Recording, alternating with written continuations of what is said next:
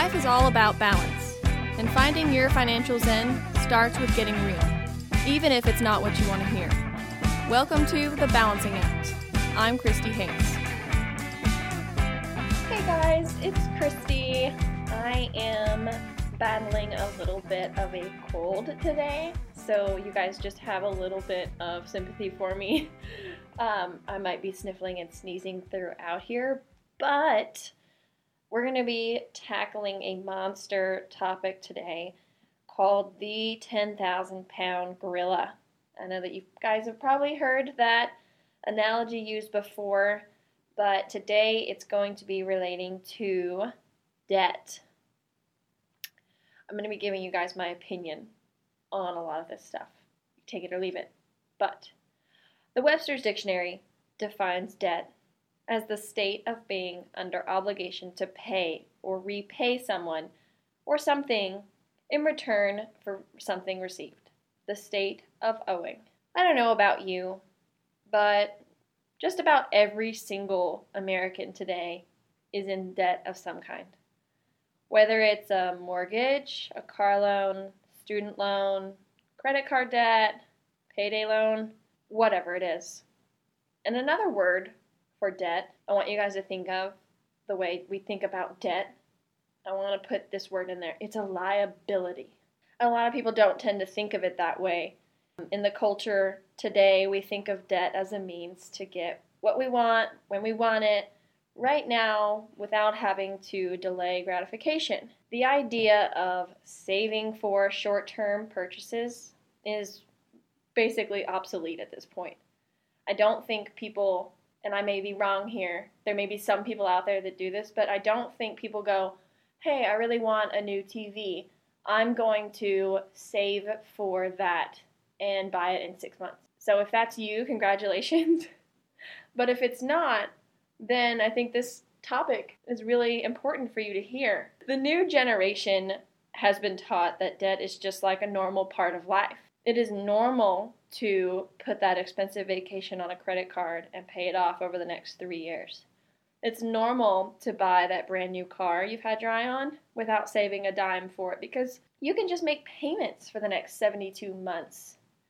They are now having 7- and 8-year car loans, and whenever you really dive into the numbers on that and you just look past the monthly payment that looks, pretty reasonable. Taking a look at what your interest is going to be over that 7- or 8-year period is huge. And it's something you need to consider. I know it's nice to get that low monthly payment. Oh, look, I can afford that. No, you can't. No, you shouldn't. And so that's, again, it's my opinion. Another thing is that people don't think that they need to work during college. That's totally crazy nowadays. Just take out a student loan. I'm sure you've heard all about that. Just take out a student loan. There's no way you can work your way through college. Well, I have a news flash. People do it all the time. The massive burden of debt is going to cripple our generation if we don't wake up to reality. Debt is a liability, and when your assets don't equal your liabilities, you're digging yourself into a deep hole. I've talked about the idea of compounding interest, saving early, and the benefits of it. It works the opposite way with debt. Compounding interest continues to dig you into a deeper hole. And it makes sure that the ladder you have to climb out of that has really tiny rungs, really close together. So you take these tiny little steps at a time and you don't really make a whole lot of progress. It's designed that way, so that they can continue to charge you interest over such a long period of time.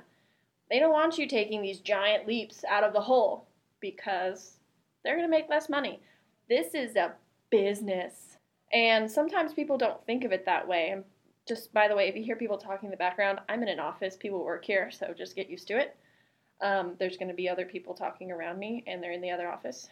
But this is a business. The credit card companies and the loan companies, the banks, they don't care about you. They don't care that you need these things. What they look at is the bottom line. How much can we loan money out? How much debt can these people accumulate? How much interest can we charge them? It's a business. They have a bottom line. They have shareholders they have to answer to. They have quarterly numbers they need to meet. And you guys are their customers. It's not entirely our fault. Yes, we make the decision to take on debt, but society and very well-placed marketing has trained us to believe that we are better off now, that this is the normal way of life. We have a debt crisis in this country. Not only the citizens, but the United States of America is trillions of dollars in debt. Take a look at the debt calculator. If you get a chance, just Google debt calculator. Watch how fast those numbers are racking up. It's terrifying to know that our country is in that deep of a hole of debt. So, on the other side, how do we fix this problem? Because I'm not just here to talk to you guys about how bad it is, what terrible choices you're making. Don't worry, I'm not just here to judge you. I've made them all too. I got that new car I mentioned that I'm making payments on. I have a plan on paying it off, and that's the point. It's just have a plan. Have a plan to pay these things off. Save aggressively for your short-term expenses. It all starts with perspective. Do you really believe that you're better off? And if so, I think you are in desperate need of a reality check and fast. Our income is our most powerful tool. Let's talk briefly about this tool and how debt affects our ability to save. I'm going to give you a little bit of an example, and it's a rough example. It's just right here off the top of my head, but let's just imagine a couple. They make a reasonable living. They've got a mortgage, a little bit of student loan debt, one car loan. As everyone kind of commonly said, you're always going to have a car payment. They've got one of those, and the numbers aren't really incredibly important at this time, but let's just imagine this couple decides to take a vacation. We work hard, we sacrifice during the year, and we deserve a vacation. So they put it all on a credit card. Flights, rental, hotel stay, activities. You know, let's be honest, it's got to be an Instagram-worthy vacation, so it's not cheap. Now let's say that they aren't like most people. Most people don't make plans like this, but let's say they have a plan and they're going to pay this vacation off in 2 years, making payments to their credit card company. Well, next year rolls around and, you know, I worked hard and I need a break and I deserve a vacation. All my friends are going on vacation. And it's got to be Instagram worthy. It's got to be on a beautiful beach somewhere or by the side of a mountain. I need that post, you know, so that's the society we live in today is, you know, keeping up with the Joneses is a common term. It's been around since, gosh, I don't know how long. It goes all the way back to, like, this cartoon. It's so true even today, keeping up with your friends. Well, back to my example. So they decide to take another vacation. And, again, they're going to put all this on their credit card. And they're going to commit to paying it off, but they're going to pay it off in 3 years because part of their income is already tied up paying off vacation number one. So they have less income to pay off vacation number two. And let's just, for hypothetical sake, say they do this every year. Do you think that they're ever going to make any real progress getting out of debt? At what point do you think that they get so deep in the hole that they can only make the minimum payments on those cards? How many years are they going to spend paying for these vacations? I use this hypothetical example to show you that these types of decisions are taking away your most powerful tool, your income. You're committing a portion of your income for years in the future, time and time again. You're dividing it between so many different things for years in the future. And the scariest part is thinking about the fact that what if your income changes? What if you get hurt and you can't earn an income? Do you think that the creditors are going to care? Nope. You have accumulated a liability, and they expect you to pay it. Saving for short-term expenses is a must, in my opinion. It should absolutely be required. You should be saving for those things like car repairs or the new TV. You should even be saving for the things you can't plan for, like hospital bills or the eventual possible layoff from a job. I'm not saying that you're going to be prepared for everything life throws at you, because you're not. I like to think of it as that little Mayhem guy from the, I think it's the Allstate commercial, where, you know, mayhem is just out there trying to happen to you. And it's super true. Something is always going to be out there.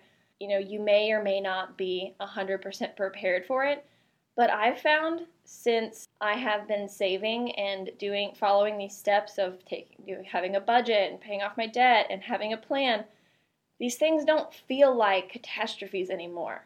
That car repair that has to be done, I don't freak out anymore. I'm just like, okay, well, this is what I've been planning for. This is why it's there. I'm so thankful that I have it. And it's not this like, oh crap moment. I think the more prepared you are for these things, the less you find that you're in a catastrophe. You should absolutely be saving for a vacation. And newsflash, if you cannot afford something, you shouldn't buy it. Now, this is my opinion. And I'm 1,000% guilty of doing exactly what I mentioned before. My very first credit card, I went on a vacation and I put everything on that card because I wanted the miles. I spent a lot of time paying that off. And there were trips after that I did the exact same thing. And it just dug me into a hole. You want to know why I use that hypothetical example? I am that person. And getting out of that hole took making giant steps on that ladder. And that took making a budget, and that took making a plan, and that took a change in perspective and a change of my behavior. I'm not telling you guys to do anything I wouldn't do myself. I've cleaned up my act, and I want to see you guys do the same, because a lot of people give our generation a bad rap, a bad name. They're like, these kids aren't thinking about their money, and they don't understand how to spend, and they don't know how to budget. I think it's total BS. I think that we're doing a lot better than they think.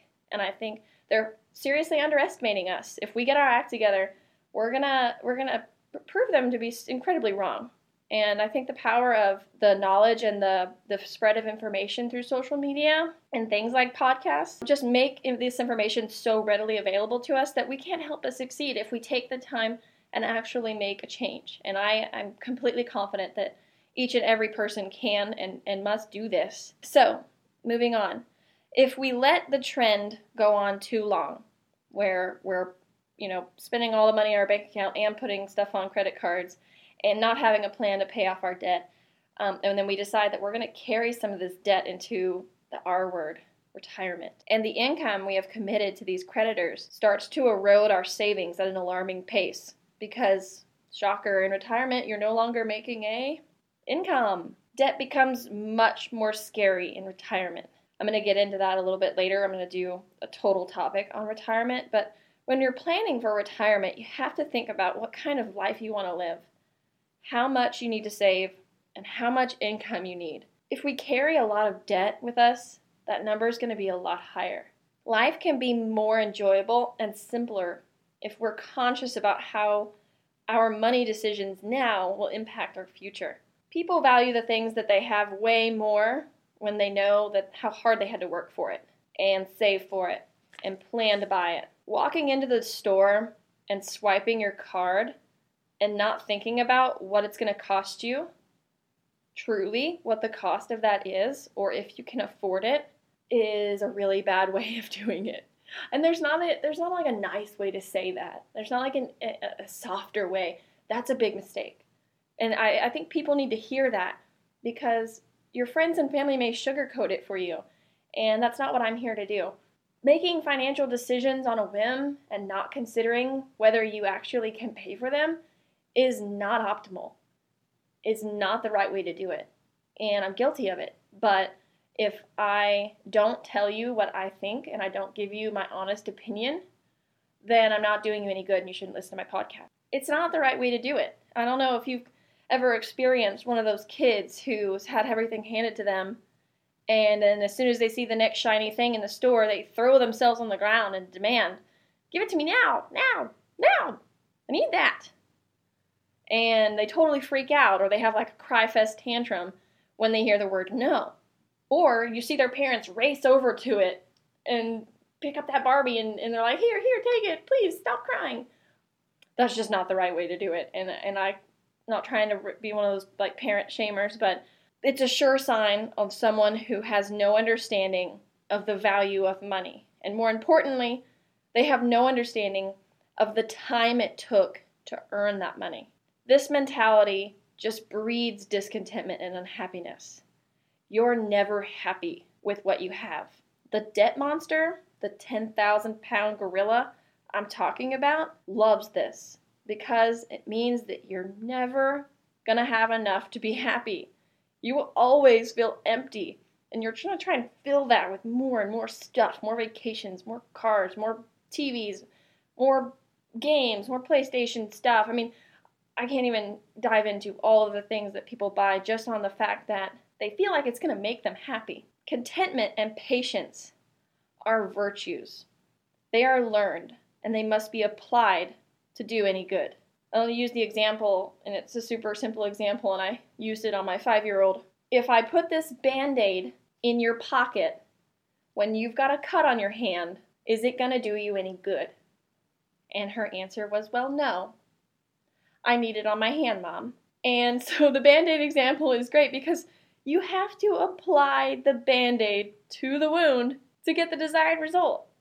In the same way that you need to apply the information that you learn in order to see any change.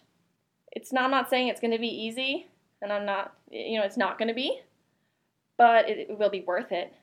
Our peers can derail our better judgment quickly.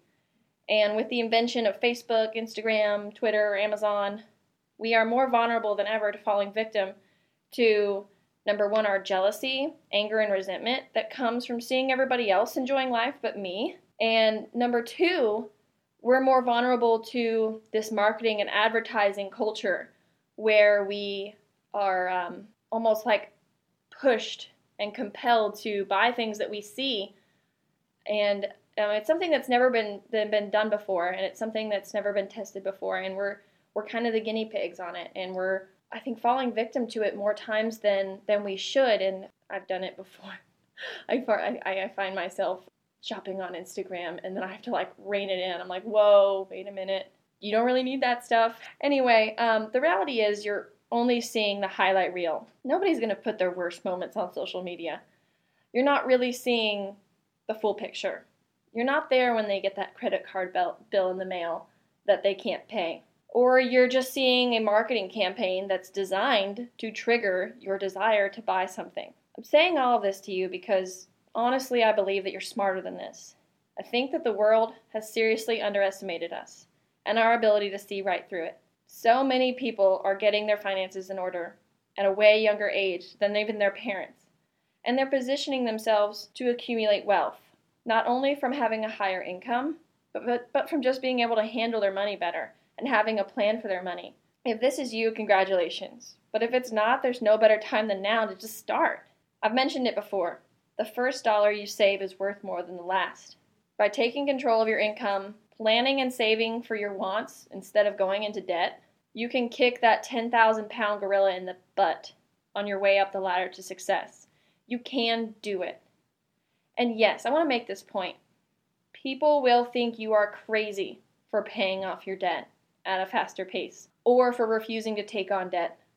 I personally cut up all my cards. I have one, and I keep it for emergencies because that's, what people say. I just keep it. I don't know why. I just can't seem to part with it. But I don't ever use it, but it's just there. But people are going to think you're crazy when you tell them that or that you're using a budget. They'll probably even laugh at you like, what? No, that's not in my budget this month. I don't think anyone in their lifetime has probably heard someone say that. And I use that all the time now. I have to tell my daughter, I have to tell my husband, that's not in the budget. It's just not. And it's realistic, and they get it. People are going to think you're crazy, though. Your peers, your parents, people who just haven't learned this behavior with money where we don't go into debt over things we want, not things we need. So going into debt is just the normal thing that people do nowadays, and they're going to think that you're crazy. That's the point. But the point I'm trying to make here, I'll make it a long way around it. Those same people, whenever you tell them that you paid off all of your credit card debt, or you paid off your student loans, or you paid off your house, or you paid off your truck, they're going to want to know how you did it. Oh my gosh, that sounds great. How did you do that? What did you use? What app was that? You used the budgeting app? Or what kind of spreadsheet was it? Can you send me one? They're going to start coming to you then for advice because deep down inside, they really want that 10,000-pound gorilla off their back too. And the reason why they think you're crazy is because they don't think it's possible. And the moment that you prove to them that you've been successful and that you've done it, their perspective changes and they see that it is possible. I can do that. And it's really rewarding in that fact. And the same thing happened with me in another aspect of my life. And I told you guys I was going to talk to you about my weird diet. And I lost a lot of weight, and I got some pictures of me I'm not proud of where I kind of had like chubby little chipmunk cheeks. And so those chipmunk cheeks are long gone. Hopefully they don't come back. But when people saw me eating my meals that I had packed even though we were out to eat, or timing my meals, like I had to eat at a certain time, or I had to pack a bunch of food with me if we did anything or if we traveled, people thought I was totally nuts. They were like, why would you do that to yourself? They looked at me with like such sympathy in their eyes. If we were sitting at a Mexican food restaurant and I didn't eat the chips and queso, and they were like, why? You know, why would you do this to yourself? What's wrong with you? And then fast forward like 6 months and 30 pounds, and everyone who saw me, including those same people, were like, oh my gosh, what happened to you? How did you do that? How did you lose that weight? What was the name of that diet again? And can you send me, let me get a piece of paper and I'll write that down. You know, and it was amazing to me that my success had completely shut up all the naysayers. And not only that, but they were looking to me for advice. I was really inspired by that because it made me happy to see that others were motivated to make a positive change because of what I had done. It wasn't an easy journey. I had to be consistent and focused, and it's the same thing with my money. And at the end of the day, it's really rewarding in my opinion. And the confidence that I gained from achieving a major goal like paying off all of my credit card debt or losing 30 pounds, those things are something that no one else can do for you. You have to put in the time and effort and make a choice to change your life. And I'm just going to end there because I have gone on quite a long time, but I'm very passionate about this, and I really hope that you guys are getting some benefit out of my opinion. And I will see you next time. That's it for this episode of The Balancing Act. Remember, living below your means in the good times is the best way to survive the bad times. I'm Christy Hayes, and as always, thanks for listening. The information contained herein is provided solely for informational and educational purposes, reflects only a summary of the topics covered, and should not be construed as the provision of personalized investment advice or the making of any investment recommendation. Rather, the content simply reflect the opinions and views of the speakers, which are subject to change without notice. There is no guarantee that the views and opinions expressed herein will come to pass. Listeners should conduct their own independent investigation into the topics covered and should consult their professional, financial, legal, and tax advisors before taking action on any of the content contained in the podcast. Investing involves risk, including the potential loss of amounts invested.